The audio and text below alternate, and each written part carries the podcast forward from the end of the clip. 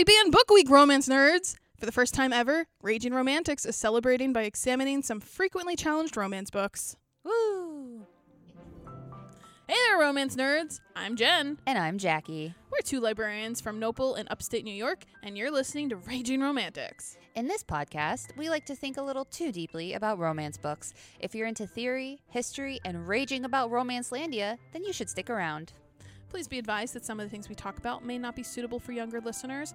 Content warnings for episodes are available in the show notes. Jen, are you ready? Oh, I'm ready. All right. Let's rage!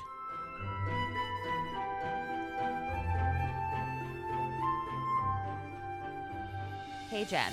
Hey, Jackie. Would you like to learn a new four letter word that is so shocking? It has people making lawsuits. What, like fine? Book. Ah! Yeah, not funny, haha. Dunk, but I'm crying on the inside. Yeah. yeah. oh, she's actually chortling. Thanks, Jen. really good. it's so sad, but it's really good. All my library nerds, why it's sad. Seriously. Oh Uh, God, what a beautiful opening to talk about Banned Books Week. I know we haven't done it before on the podcast, but I felt really inspired by the last episode when we talked about Elinor Glyn and her book Three Weeks. and on that note, I did have a quick correction from the last Ugh. episode. Nobody is surprised. I say a lot of things sometimes. Um, one of the things that I said was that the Comstock laws were created in opposition of Elinor Glyn's book Three Weeks. That is not the case. I had my dates wrong. I apologize. The Comstock laws were codified in 1873, and Nell's book didn't come out until 1906. So there's like what a 33 year gap there. Oh yeah, so you were a little off But I think what I meant to say in that case was that the Comstock laws perfectly applied themselves to the whole banning and challenging of Glenn, uh, Elinor Glyn's books. Okay, all right. I had another question too Yeah. when I was re-listening to the episode. Okay. You said a lot in the beginning that she was faithful the whole time to her husband, but then we introduced the guy that she is not faithful with. So was that your misspeaking, speaking, or was it? Did they not have a physical relationship? No, they did. So what I meant was she was faithful for the majority of her marriage, I guess is what I should say. And then I don't know what flipped in her brain. Maybe George was just such a hunk. Maybe she She had a way with words. She finally was like, I'm done. She got to her limit. yeah. She's like, I'm gonna cheat, Yeah. Which I I approve of in that specific case. In that specific case. Good job. Elinor. I'm still very proud. Okay. George, we still don't like you. No, no, he did not win me over. You know what was interesting? Just Hmm. sorry, one last thing. I could not find a picture of Clayton anywhere. oh, I found pictures, obviously, of That's Nell, really of their daughters, of her Yeah. mom. Um, not of Grandmama Lucy. Um, but I did also find obviously pictures of George and all of Hmm. her cohorts, but none of Clayton. I'll be honest. I expected Clayton to be really like egotistical and have pictures of himself all over. Maybe it's one of those things where after he died, she just went on like a purge and and burn all of his pictures. Like got the garbage can. yeah, wouldn't that be an awesome? toss like, it in the bin? like a vengeful move. Just like nobody is gonna remember your name. Nobody's gonna remember your face. They're gonna remember mine. I like it. I like that. That belonged in one of her movies. I, I, ship it. hmm Mm-hmm. So that's why there's no Clayton. Yeah. I hope so. Because Clayton. though I am kind of curious what he looks like. That that inspired such dev- like dev- devotion Yeah. from her. Devotion. Thank Yeah. you. I'm gonna be great at words today, guys. I can feel it. We're both so loopy. It's gonna be God. It's gonna. Be anyways, Jen, tell us more about banned books. Oh, I would love to. So, for any romance nerds that are not also library nerds, Banned Book Week is a campaign started by the American Library Association in 1982. Woo! It's a week every year in September where libraries highlight banned and challenged books. This year, we are celebrating it from the 18th to the 24th, so please be on the lookout for any displays or social media posts. Mhm. During the year, the ALA compiles data on books that are being challenged throughout the country, and they keep track of what gets banned for what reasons. They also release a top 10 banned book list every year. Mhm. So I want to take a really, really quick sidebar to mm-hmm. explain why I am emphasizing challenged books because this is a personal pet peeve of mine in library land.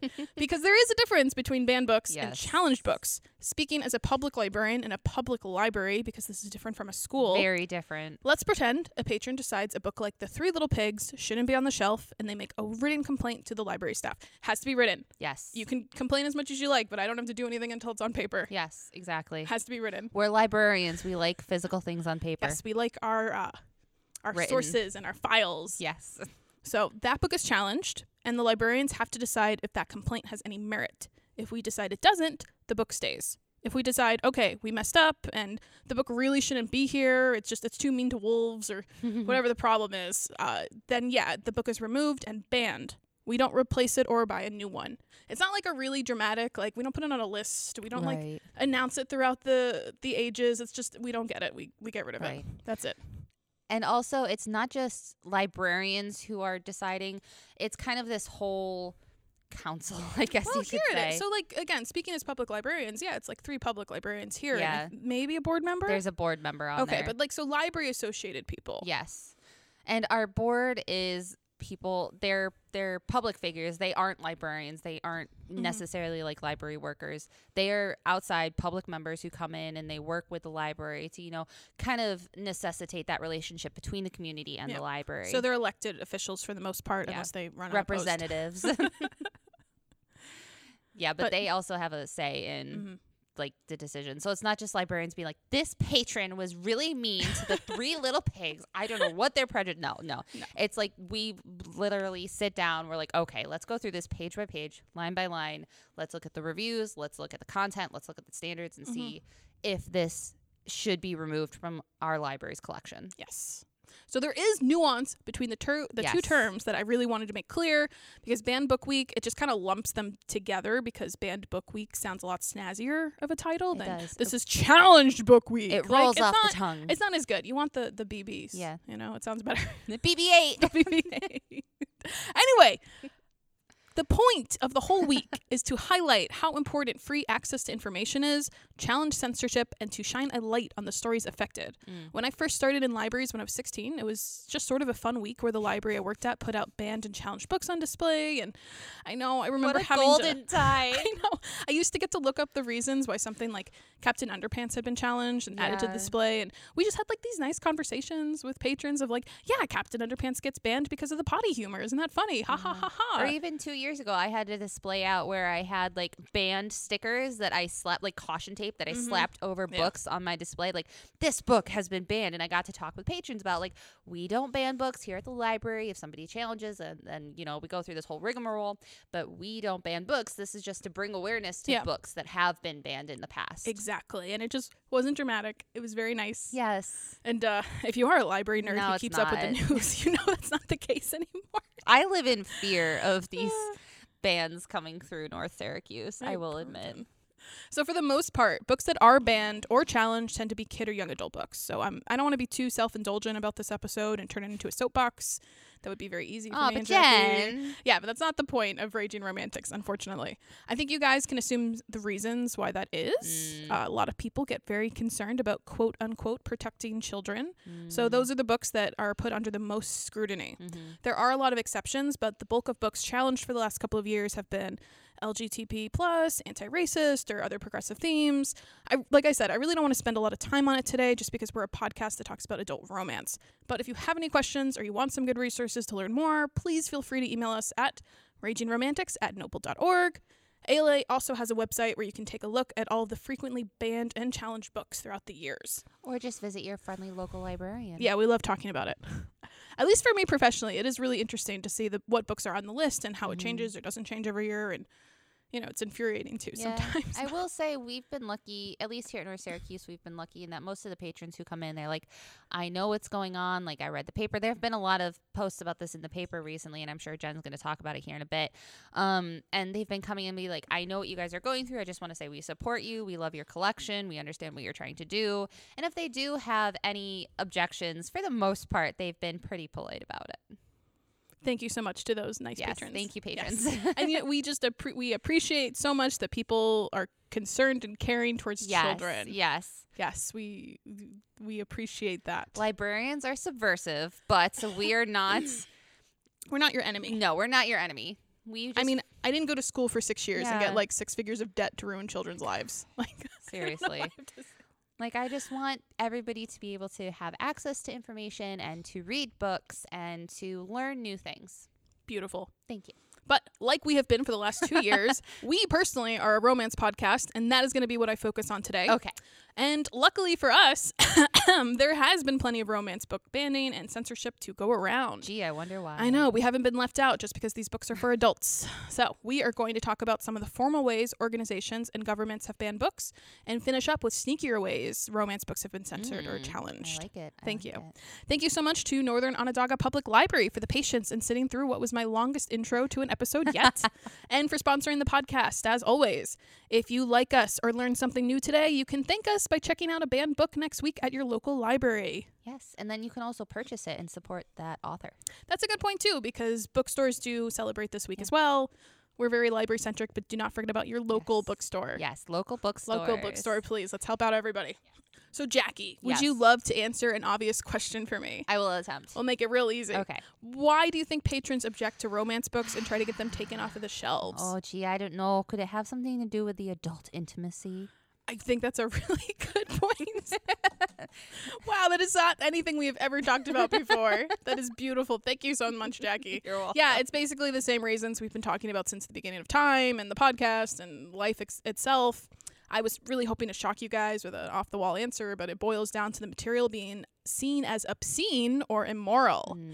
That's definitely what happened with books like Fanny Hill, Lady Chatterley's Lover, and like we discussed last week, Three Weeks. Ooh.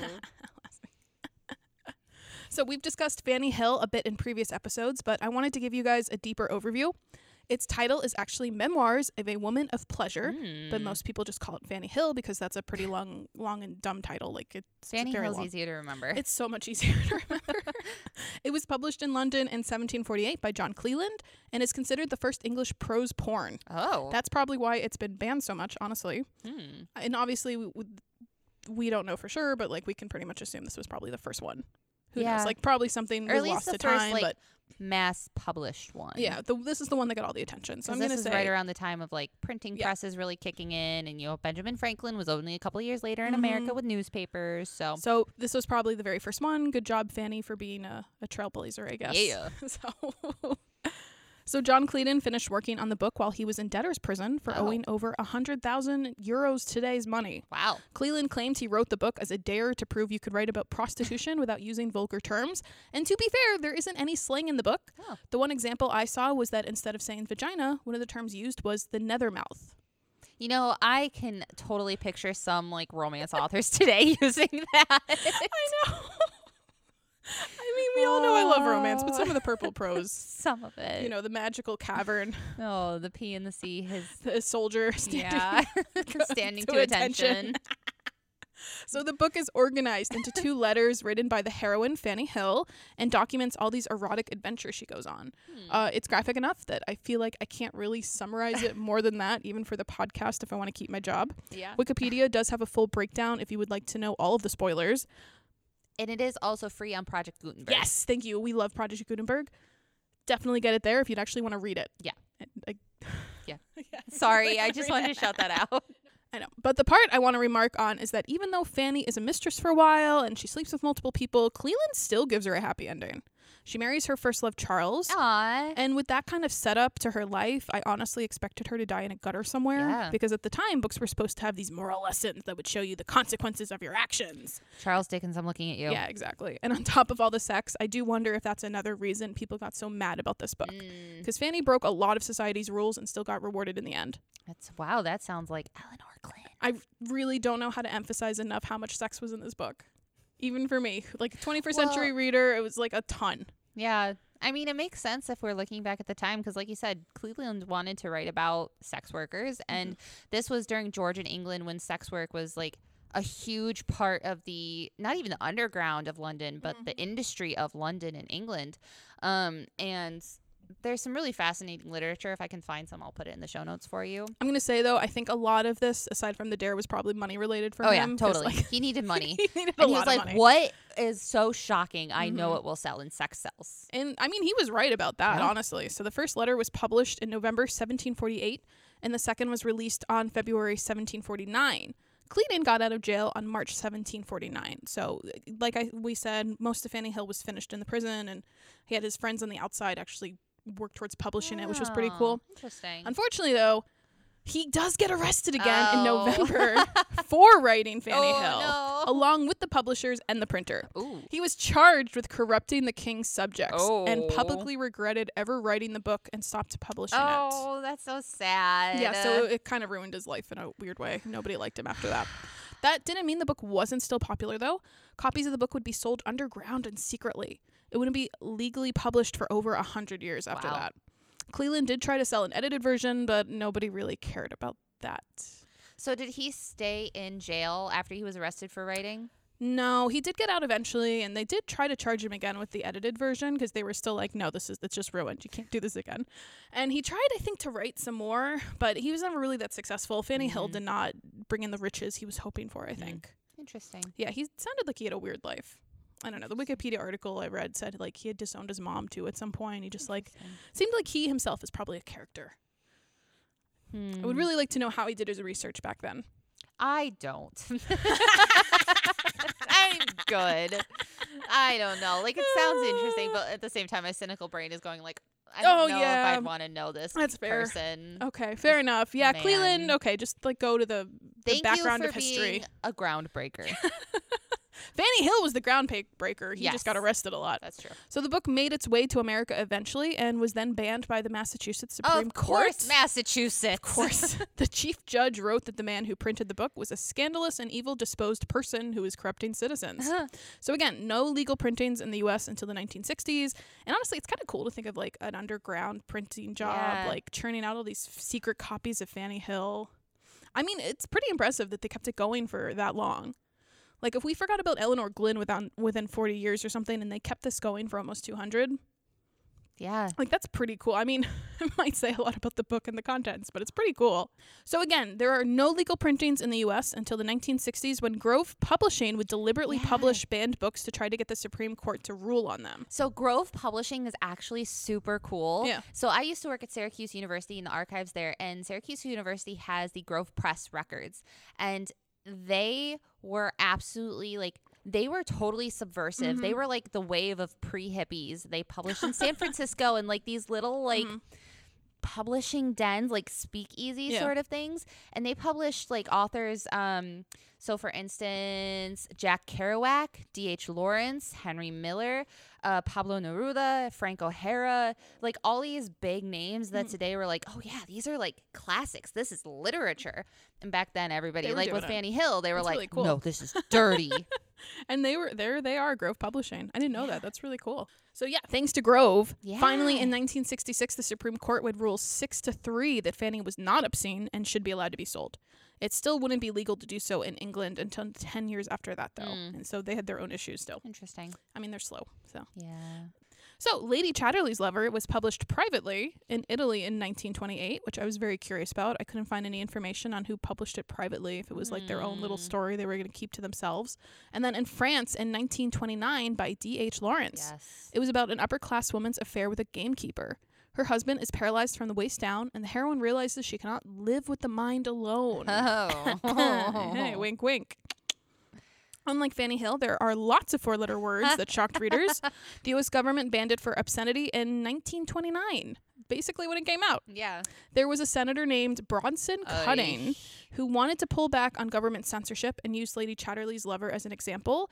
In response, Senator Reed Smoot threatened to read uncensored passages of the book out loud to the Senate and described the book as written by a man with a diseased mind and a soul so black that he would obscure even the darkest of hell. Guys, I love how dramatic that is. it's just a book. Can you imagine these guys with a Twitter? Also, smoot. Smoot. It's like smut, but with a fun accent. I thought that too. what a perfect guy to hate this book so much. And even the films were banned, which I was surprised by. Oh. A French adaptation was almost banned in 1959 by the New York government because it promoted adultery. Oh. So it did not have any kind of sex scenes in it. It was just like, this is going to make people cheat on each other. Ah! Hmm. Which I thought was kind of funny. For some reason, though, that was protected under the First Amendment, while the book itself would be banned until the 60s when challenges, thanks to Grove, at the Supreme Court would overturn it. Hmm. which was pretty cool. That's interesting that the 1st Mhm. Amendment would protect the films and not the book. I think bec- I was thinking about this, and I think it's the time difference because the book challenges were earlier, yeah. and this was the film was later. So I think at that point they were getting over it a little bit, and they were like, "All right, the film's the first thing to come up. We'll get rid of it. It's not as big of a deal. We'll get rid of these obscenity laws." I wonder too if it had anything to do with like distribution. So Maybe. books, like this is the '60s, movies were still Mhm. not super accessible to like your daily person. That's true. But books, especially this book, which had been out, um, oh well, it was just like out like what, thirty years, Yeah. forty years. Um, it, maybe it was a little more accessible. Maybe I don't know. It's also something. But I think Grove just like had Oh, yeah. gone on their high horse and Oh, like, yeah. "All right, we're gonna fix the They world." totally did. and they did. So thank you so much to Grove. So, and we already remembered from last week that three weeks was challenge two. I did find a copy on Project Gutenberg and read it. Um, honestly, it was just fine. yeah, Like it was fine. I was trying so hard not to read it with a 21st century lens, but then I was kind of like, like that's it. Like this is what caused all that. yeah. That that's it. the that's the thing. It's not like super scandalous. Like I said in the episode last time, it's not scandalous. It's not salacious. Like it's not erotica. Mhm. uh, Besides the fact that she's sensuously writhing on a tiger Yeah, skin. they they writhe a lot. Yeah, in that book. lot oh my god, there's a lot of rubbing themselves on fabric. Maybe just people were so taken aback by that. They're like, why would you? I mean, maybe it's rare enough. I don't know. And then all the the one sex scene that really made me laugh, and it wasn't even a sex scene. They're just like looking in each other's eyes, and then abruptly the image changes to the fire crackling in the fireplace, and sparks come off. innuendo. It's so I much like innuendo. I mean, it was interesting just because I haven't read a lot of that writing. yeah. I was not expecting so much exclamation points. uh, it's interesting too, just to see how writing has changed through the decades. Like this was very much a narrator presenting these two to you, as opposed to today. We're very much like in the narrative. yeah, we want to be in the narrative. We want to see, not read. yeah. The the one thing that shocked me was so you you guys already know that he she dies. Like you spoiled The it last week. Like. Yeah, the king Sorry. comes and murders her. So when I got to that point, I was kind of expecting either I don't know a, a change in point of view or something, but instead it's the narrator saying in a letter like this is what happened, oh. which was it was like that was strange. a very common Yeah. um way of doing things for books from that time period. Yeah. Like at the end, they would be like, "Dear reader," hmm and then she died. But just compared to everything else, I mean, Jackie was was very right. It was pretty. uh, Maybe progressive's the wrong word, but reading it, I was so surprised at how they'd had this this male character in like the ingenue role and very. He reminded me of a hippo for a wit- for a little Himbo? bit. Himbo, yeah. Yeah. I love a good himbo. just for a little bit because he was so stupid and she said all the time like oh you're asleep and i'm gonna wake you up and then three three weeks of sleeping with her and he he can like go for parliament as everybody says because he's just such a better man hmm. she like opens his eyes and makes him so cultured and interesting and That's so funny because Yeah. obviously it's such a huge role reversal Mhm. from like it's usually the man like Yeah. awakening the woman. because thinking about it like it's the exact opposite of things like fair lady or 50 shades where it's the the guy in control and you know leading her along and it, no it's very much the Like, lady doing this yeah Not only that, she's married, Jen. super married Yeah. who's about to get murdered. Yeah. So yeah, it was really interesting just for the time period because, Yeah. but you know, I don't want to say Fanny Hill was like progressive too in the same way, but Fanny Hill really kind of took command of her destiny in a lot of ways. Like she was like in the forefront, going out and doing things, making choices. Like it is interesting that they put those both in similar things. And like with Lady Chatterley's lover, I read was again like it was the the woman deciding to go through with this because she couldn't live on the mind alone. And I guess one of the the themes of the book overall was you need the you need the two things for a Yes. relationship, mind Yep. and body. Yeah. So it's kind of interesting, and I do kind of wonder. Yes, it's obscene, quote unquote, but The patriarchy. yeah, maybe some of the power roles too were an issue for people. I also you said something in the last episode that has been sticking with me and it's Ooh, she what? said the quiet thing out loud. Yeah. And that is something that I keep seeing through a lot of these books is the authors not being afraid to say what the rest of society doesn't want to say or Mhm. doesn't want somebody else to say. It's interesting. And it's like yes, there were women having affairs. There were married women sleeping with unmarried men. There Mhm. were women like Fanny Hill who took charge of their own destinies, or like Katherine Bush in the case of Elinor Glyn's books, Mhm. who like she wanted to have sex outside of marriage, and that's totally fine. That was her choice. But for readers at the time and critics at the time, I think the fact that these authors were saying these kind of unspoken conventions out loud, Mhm. I think it's rubbed them the wrong way. I could see them wanting them to shut up, yeah. just to be like, you know, shut up, you're wrong. This is not how it is. It's how I say it is. Yeah. It's like this is I did not Mhm. give you permission to talk about this thing that I do that I already feel guilty for. Mhm. So why are you talking about it? Mm. Shush, shush and sit down. I mean, the think- shushers. But it's weird because in some ways too, Elinor Glyn was kind of on their side because this one point that really kind of surprised me was when she talked about yeah, women shouldn't be educated probably because they're just too dumb or they're not gonna get it. Yeah. And for for as much as they like uplifted their own love story and like Lady and Paul were both like, oh my god, we're so amazing, we absolutely deserve this love, we're just so spectacular of people. Then they would go on like, oh look at all these ordinary people who wouldn't get it. Yeah, there's a lot of classism still. And yeah, I really oh, think there is that so much. Yeah. yeah. I think that's another hallmark of the time is that classism that you see. And that's another thing I think that was that stood out with Fanny Hill is because Fanny was a sex worker. She was Mhm. lower class. She was earning her money her own way in a way that people have systematically looked down upon Yeah. throughout history and still look down upon today. Um, and I think that that classism also plays into huge effect. Um, it's not fun to read now because, like, especially even reading Elinor's Glyn books, you're like, oh my god, just stop lot she- talking about people like that. And there was a lot she could have cut and edited. Yeah. and- but then she'd have really good points to make about marriage. And one of the things I really loved that she did say was when she was talking about how you have to constantly have a man chase you because as soon as they think the they hunt is over. exactly and they get bored of you and she kind of mirrored it with Paul because he starts the story thinking he's in love with this um this middle class daughter who I guess took care of him when he had a broken collarbone and Yeah.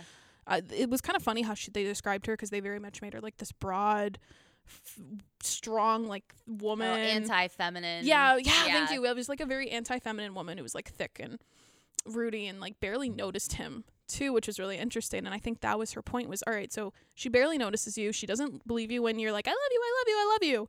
Uh, the parents are terrified he's gonna marry her, so they send him send him off on this trip.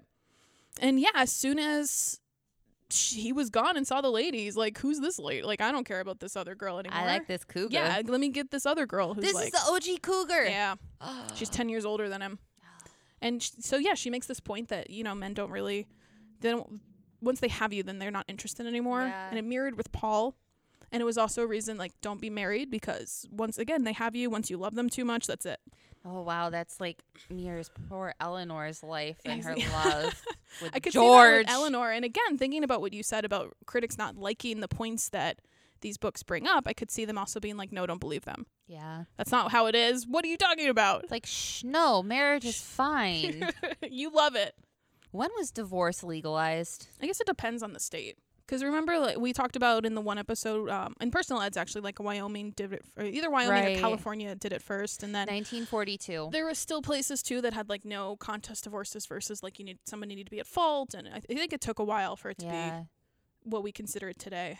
So this is still so like um 1916 the US led the world in number of divorces. By 1942 the US Supreme Court ruled in Williams versus North Carolina that other states had to recognize these divorces um under the constitution. So I, don't, I guess yeah, that kind of makes sense too cuz you know you had this old guard of people who are like no divorce is illegal. Marriage should only between be between one man and one woman unless you're Mormon. and um all this stuff and then all these books are coming along that are like very anti-establishment Mm, and i think too Maybe that weighs it. into it I think that's a good point because yeah, none of these people are living conventional lives, no and it's very against the time where it this is supposed to model how you're supposed to live, and none Yeah. of these people are living in and literature was ways. like this golden mm-hmm. be- shining beacon that you were like that it was meant to uphold and represent Mhm. society you know golden city on a hill or shining city on a hill um and and here these authors are and they're writing about the nitty gritty down Yeah. in the trenches sort of stuff Mm-hmm.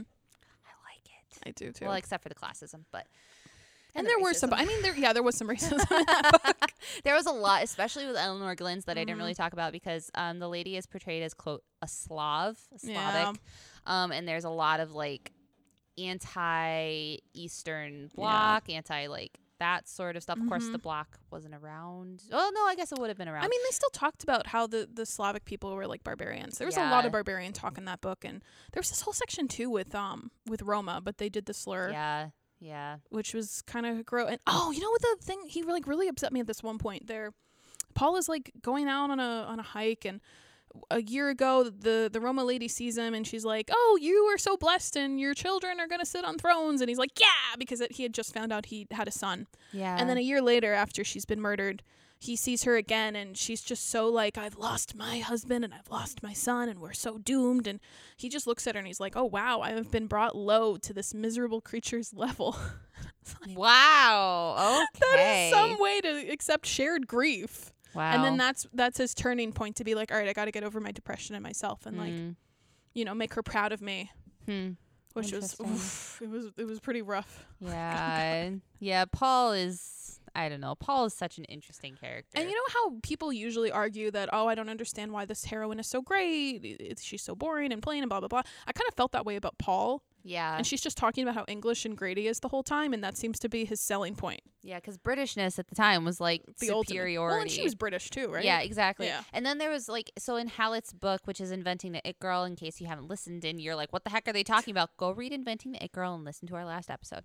Um, something that Hallett talks about is how how to say this how Elinor didn't really hold herself to British standards and like didn't consider herself fully like British because she was very anti what a lot of the upper class was doing, as we Mhm. talked about, um, until Victoria died. Oh. And then she witnessed the funeral procession and she's like, wow, I feel this kind of kindred spirit with my fellow Brits. so she like found patriotism. She found patriotism and then World War One happened. And she like found she found some good patriotism there because you know she was working for the cause she was working for Mhm. um, her fellow countrymen and like trying to aid and support them and she was writing to the americans. And then after world war one she was just like kind of lost and adrift and she felt this sense of britishness fading. And that's when she went to the america Oh, and she was like i feel home again. Mm. I don't So remember what we were talking about but I don't either. I'm like, where did we go on our tangent? Sorry, I wasn't expecting to talk talk that much about three weeks, but yeah it was kind of interesting. And I kind of see talking to you too some of the other reasons why, okay, these books were pretty dangerous and why, yeah, we have to label them obscene or immoral, or I can't remember all the reasons, but they were like, yeah okay, yeah it's all just people just didn't like what they were talking about that's what fair enough. Yeah. But everything changes after the Supreme Court rules on the Kingsley International Pictures versus Regents in the 60s. Mm. And that's what ended up overturning a lot of the previous precedent on, censor- on censorship and obscenity laws. And, and we haven't had the U.S. government ban any books since then. So that took care of the federal federal governmental control that had censored books up to this point. And yes, I'm saying federal on purpose because there are some state governments that are trying to ban books. Although no, actually, Virginia did rule today that the um the people who brought the lawsuit did not have a leg to stand on. And I so, mean, there's still Texas and Florida Yeah. and a bunch of the others. yeah. But we're not talking about that Anyways. because I don't want to get in trouble. we don't want to be depressed. that too. So, with a lot of the obscenity laws overturned, it meant less banned books. But that did not mean censorship wouldn't find a way somehow. Yeah. Yay. So, Jackie, you're going to have to let me know if you agree with me on the end of this. But today, I see romance censorship mainly from two places. And I, I mean specifically for adult. Okay, so for adult romance. okay, just adult romance. Adult Gotcha, romance, gotcha. yes. Let's just put everything else out of our minds because it's depressing. Yeah. But Amazon screw ups and weird rules, and from mass public pressure. yes. So- okay.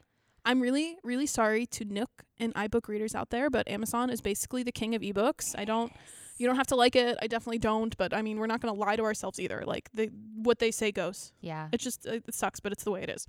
So the future of a lot of romance ebooks rests in the hands of Amazon, and other retailers tend to follow in their footsteps. That's why we saw some of the massive book bans we talked about in our scandals episode. Mm-hmm. So issues with copyright, whether correct or false, end up getting a lot of books kicked off the platform. I just got two emails from authors I follow saying their most recent releases weren't launched because of confusion over the covers.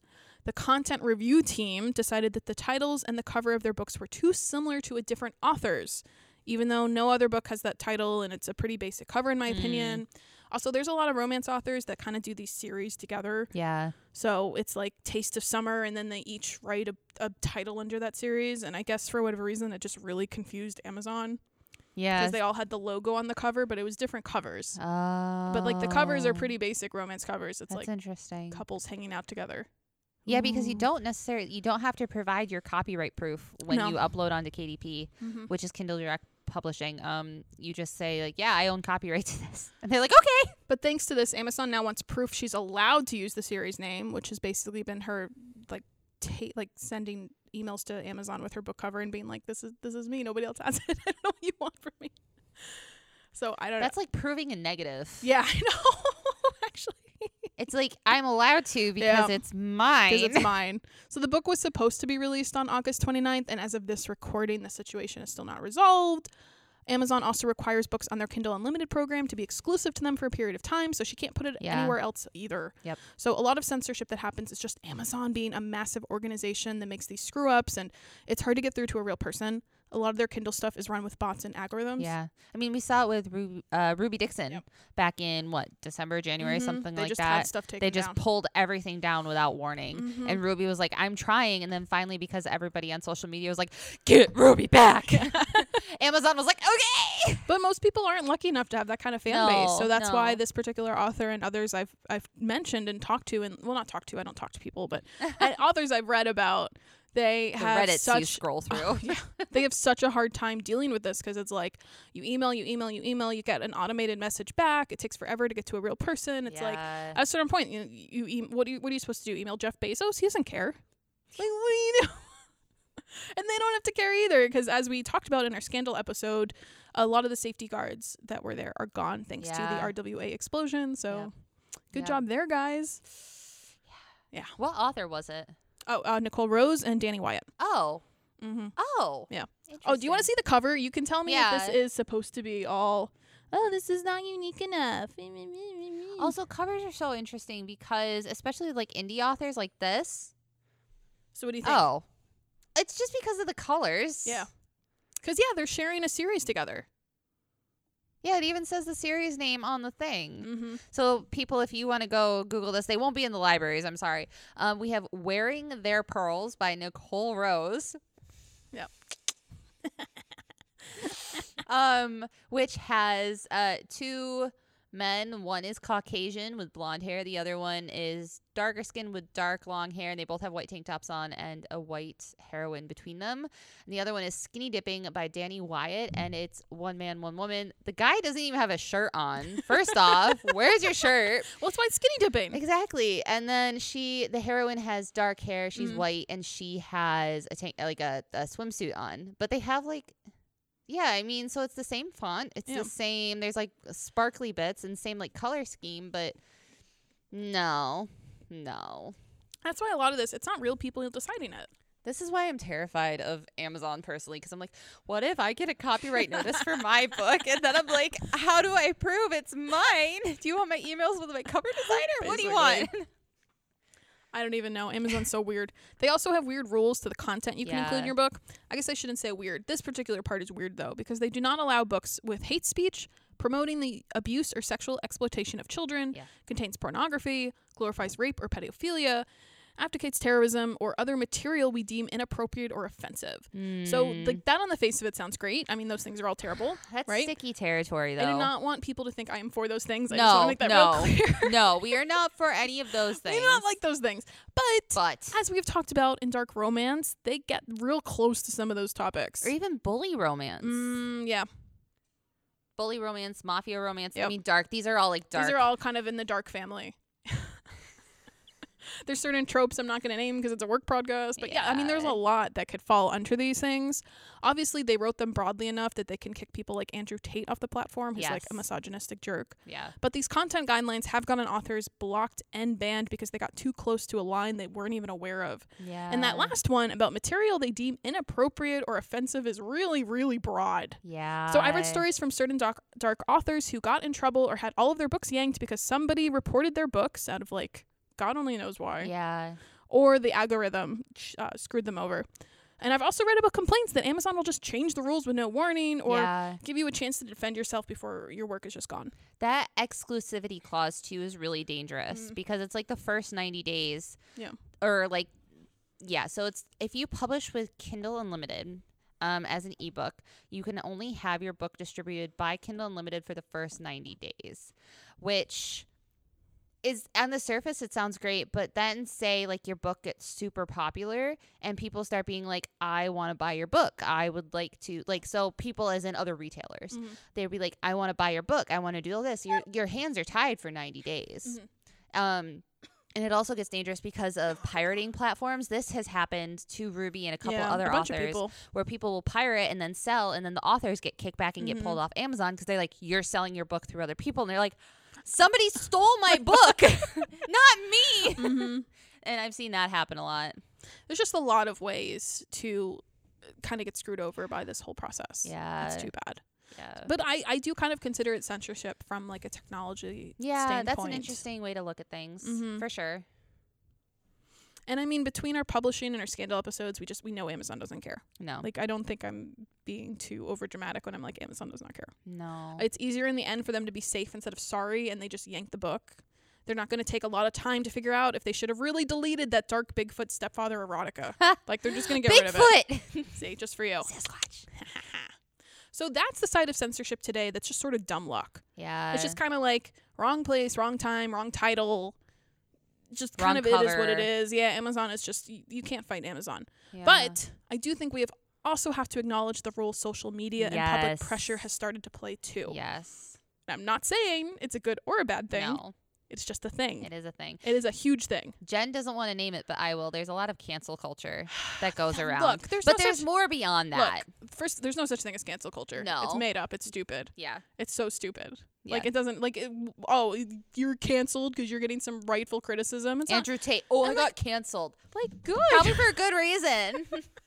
And honestly, nobody really gets canceled. Everybody bounces back somehow. yeah. The only people I would accept it f- is for somebody who does not have a public platform to fix it later. Like who has been canceled really? Kate Stewart just got canceled. I don't know who Kate Stewart So is. So she writes, um, um, um, um, um, so she wrote the Flocked series on Kindle. Unlimited, which is a um was it Monster? If it's Flock. incest. Um. Yeah. Um and so like people that's been fine. That's not what got her canceled. What did was that she wrote a series from and and this is good. She wrote a series from the viewpoint of a heroine who was black and Kate Oh, okay. Stewart is white and she was using very harmful language. Okay. And so a lot of readers, a lot of readers of color, a lot of um, reviewers came out and they're like, "Hey, you shouldn't do this." And then mm. she stood her ground. No. And she was like, "It's my right. I can do whatever I want as an author." But should you? But should you? That's kinda the so question. she's been that that's what the TikTok drama last week was. Oh boy. yeah. Okay. yeah. But still, she's gonna bounce back eventually, or Yeah. she's right under a new name. It's like Willow Winters. This past uh the past winter had the same thing happen. She writes dark romances. Mm-hmm. Yeah. Um and she said some very harmful things and now she's back and just plugging Yeah. along as usual. yeah, exactly. Like nobody's ever really canceled. They just like to cry Yeah. about it. Not my point, and I really did not Every want to have book a reader, every reader their book. I don't want to have an much opinion as on we this. don't like it sometimes. Obviously, the public has always had some sort of input on books. It wasn't just the government banning books like Fanny Hill. There's a lot of people who agreed that the book was obscene and needed to be banned. Like, that's true forever.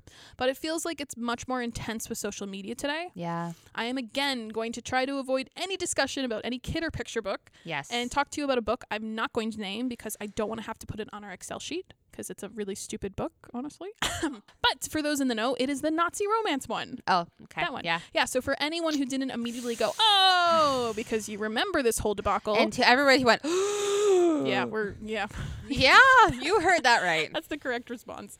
Back in 2015, RWA nominated this Christian fiction romance for one of their Rita Awards, where a Polish Jewish concentration camp prisoner falls in love with a Nazi commander.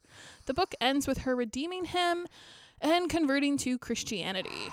It was supposed to be this retelling of the book of Esther, which is about a Jewish woman marrying a king who wants to kill the Jewish people in his territory, and she gets him not to do that.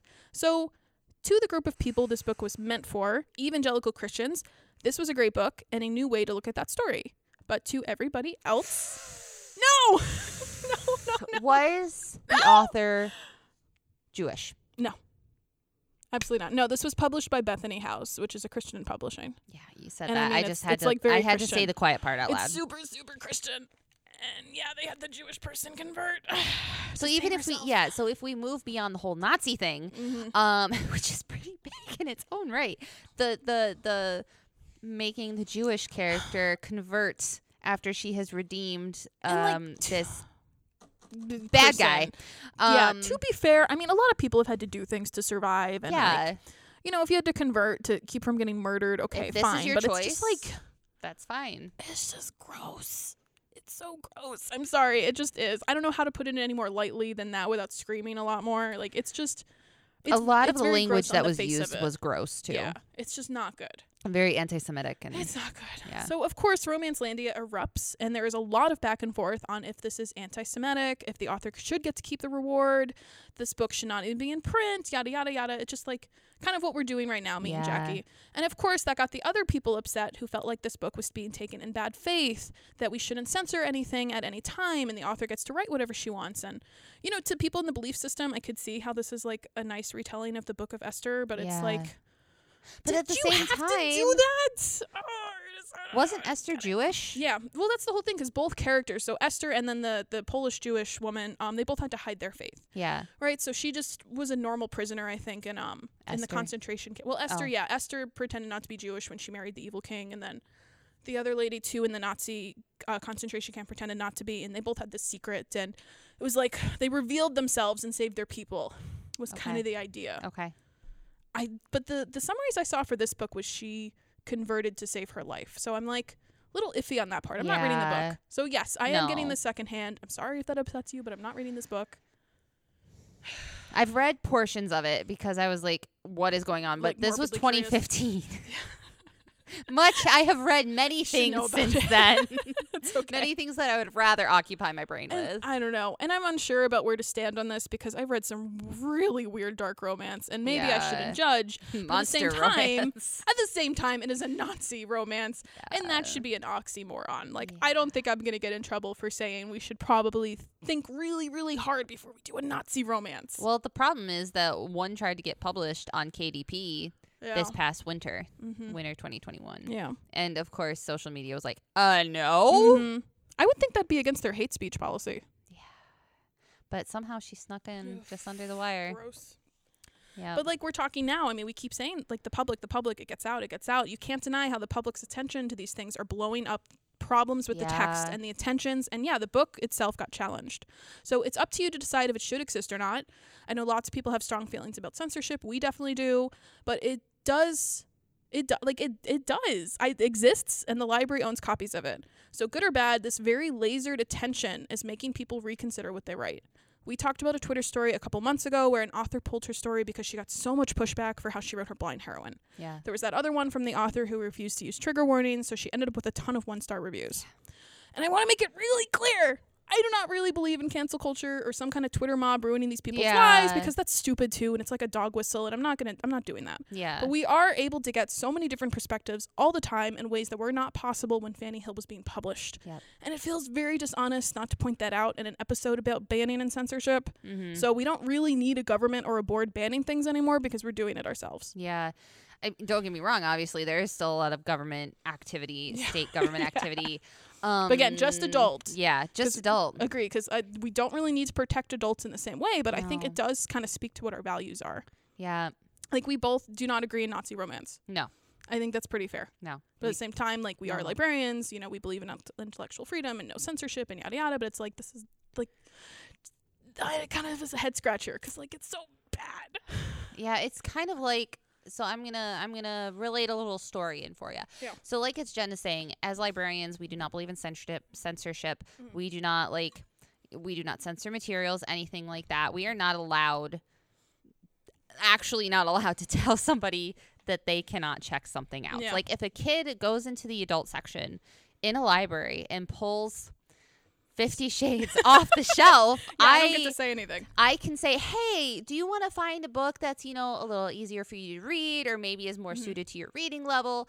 Um, but I I physically cannot be like, you cannot check this book out. I will Yeah. not allow you to. Um, so Sausage Party, the movie. Oh, that one, yeah. that we one, a lot of it's problems an about animated movie, and Yeah. kids are like, "Oh my god, hot dog!" that. Mhm. That is not a kid-friendly movie. No. I was shooketh Yeah. when I watched it. Um, but same thing. I can I could not tell kids who pulled it off the shelf and they're like, I'm gonna watch this. I'm like, is your parent here? like it's just one of those things that libraries cannot censor. We will not censor. You know, that's I think librarians on a principle are like Yeah. for the most part, most librarians Mhm. are like, yeah, no, we stand for, you know, freedom to read, freedom, as I like to see on the posters. um, and I think that too many times the idea of censorship gets caught up in what we should be reading. Mhm. And romance, of course, most people will say, oh, you shouldn't read that. It's trash. Yeah. And so I think it gets caught up a lot in these censorship Mhm. things. It is outweighed very heavily, like Jen said at the beginning of the episode, by kids and by children's and teen materials, Mhm. especially materials of marginalized communities, LGBTQ plus communities, that sort of stuff. But we still have that same issue in adult materials Yeah. too. So um, trans romances, for Mhm. instance. Right now for book club, we are reading Alexis Hall, um, A Lady for a Duke, which is a trans romance. It is great. Everybody should go check it out. Um, but I had a patron the other day. I they liked Regency romance, and this is a Regency romance. It like directly talks about the consequences of the Battle of Waterloo. And this patron came up to the desk and like, I like Regency. I was like, oh, awesome. So our book club is actually gonna be reading this. Here it is. And they're like, oh, the cover it's interesting and the cover uses a trans model Mhm. i'm like yeah so this is a book it's about um, a trans heroine who survived the battle of waterloo and saw it as her chance to like be the person she wanted to be and she left her old life behind transitioned into a woman and now she has her own love story to pursue and the patron goes oh people shouldn't be reading that Oh. and i was like well that's your opinion Yeah. Just you don't read it. yeah Don't come to book club. yeah exactly Don't, don't come to that one. Don't worry, I don't think they will. I think I scared him off with mine. Mhm. This book is great. Mhm. So I, I don't know. It's just an ongoing issue that Mhm. We're going to have to keep facing, and Yeah. it's, it's boiling down even more. In some ways, it's even messier today because it is so loud. Yeah. It's very, very loud, and people make a lot of opinions known, but then they don't actually Follow up. follow up. Yeah. Yeah. In some ways, that it's easier for us, but It is. I think a lot of people just want to be heard right now. Yeah. And that's fine. Like Yeah. we we will take your opinions into Account. consideration into Mhm. account. Um I am never going to buy girls, guns, and G strings for the library. I'm just not. I'm sorry. I will say that's not censorship. You can go get it at another library because it's in the system. But mm-hmm. I personally will not buy it for here. If you want it, I'll help you find it. But I don't know. I think there's so much gray area and there's so much like difference of opinion when it comes to censorship, when it comes to challenging books, when it comes even to banning books that you know, we say every book a reader, every reader the book. For the Nazi book, there's readers out there who really Mm-hmm. yeah, I like mean it. that was really clear. I mean, they have a lot of support. Like, Yeah. uh, like I said, it did. It won the Christy Award, which is the Chris- Christian romance, uh, Yeah, like some- equivalent to the Ritas. It was nominated for a Rita in Christian romance. Like, and I mean, it. The thing that killed me too was it got through several nominations and like boards to even get to that process. And up till that point, nobody had been like, "Huh, well, I this is weird." that when you submit something like so for instance for the christian award i think it goes through the christian review mm-hmm. boards first and of course well, Yeah, well, they're not, not course but they're going to be like yeah no this is great That's what I mean. But like for the Ritas, because like lots of people apply for that. Well, they d- used to. Yeah, not They anymore. Used to, when the Ritas still existed. But like with all these people that must have applied for that award, and to to like get into the finalist list, like there wasn't anybody at RWA that was just kind of like, hmm, is this actually a Mm. good idea? yeah And it it didn't it didn't happen till the internet took notice. when was goodreads created Like 2008. 2006. Oh, okay, it was two years off. 2006 nick kelly it was 2008 Mm-hmm. so I wonder too, now, like you were saying, Jen, with social media, with public Mm-hmm. pressure, with these people who will actively anti review books, I guess you could say. That's true. I mean, that's I, I don't want to say it's an active censorship, but it does drag down your ratings to get the one star. Well, that's And you um, like the, and again in the algor- algorithm. Yeah. Why I can't say So to briefly, we'll briefly venture into why. I promise this is it. Right now, there's a book that came out by an author, Alex Aster. Um, it's called Lightlark. It's a YA fantasy book. Um, and there was a lot of ish going around it because people were claiming that Alex Aster was a nepotism baby when it came to like getting her book published and getting a movie deal on it. And Gosh, before like it even came out, and before Jeez, ARC okay. readers were getting it, and all this sort of stuff.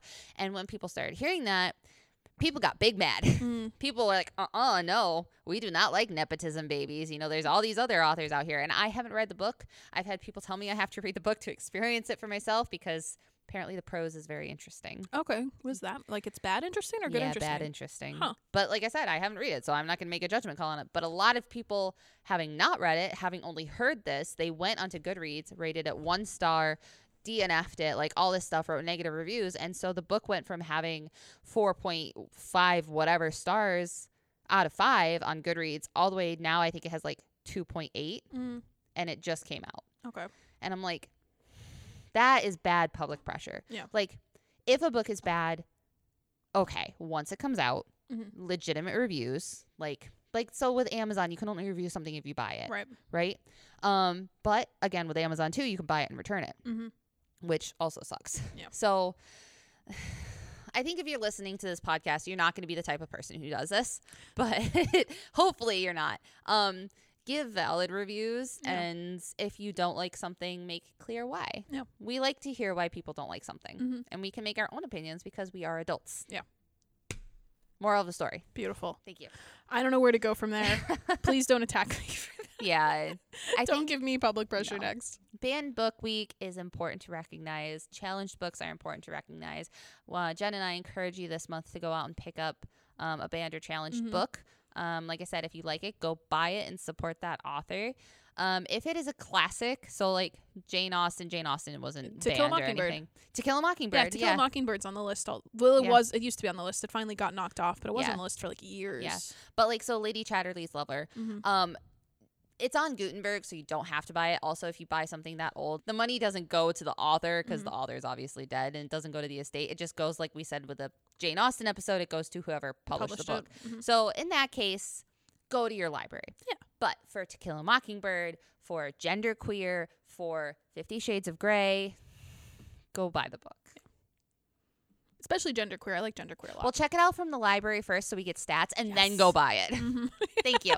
Do it for both of us. TED I- Talk done. That was beautiful. Thank you. So if you guys have any more questions on Banned Book Week or anything else we talked about today, please reach out at ragingromantics at nopal.org. We would love to keep the conversation going if you're still Yeah. interested. This is going to be a recurring problem for a very long time. is. It's going to be a thing. Uh, do some Googling if you're curious because it's. I'll put a couple links. Obviously, I'll put the ALA link in the show Mhm. notes. Um, but I will also put a link to some good resources for abandoned challenge books. Well, thank you so much for that, Jackie. And Thank you. that you, wraps Jen. up our September month. so do you know what that means? it's spooky season. We're finally getting ready for Monsters and witches. so I don't know about you guys, but you better not miss out. It's going to be so fun. And we might have an extra little gift in there for We'll you. No promises, but we'll see. Yeah, we'll see. We'll see. You got you guys better keep checking back. So you should, uh, you know, listen to the episodes. I don't know. It's beautiful. Thank you. Thank you for an awesome episode. I try way too hard. We're rambling so much at this point. even, yeah, let's get off. All right, thank you guys so much. We will see you next time for our spooky season. Happy fall. And Jen, what do we always say? Rage on! Bye, guys.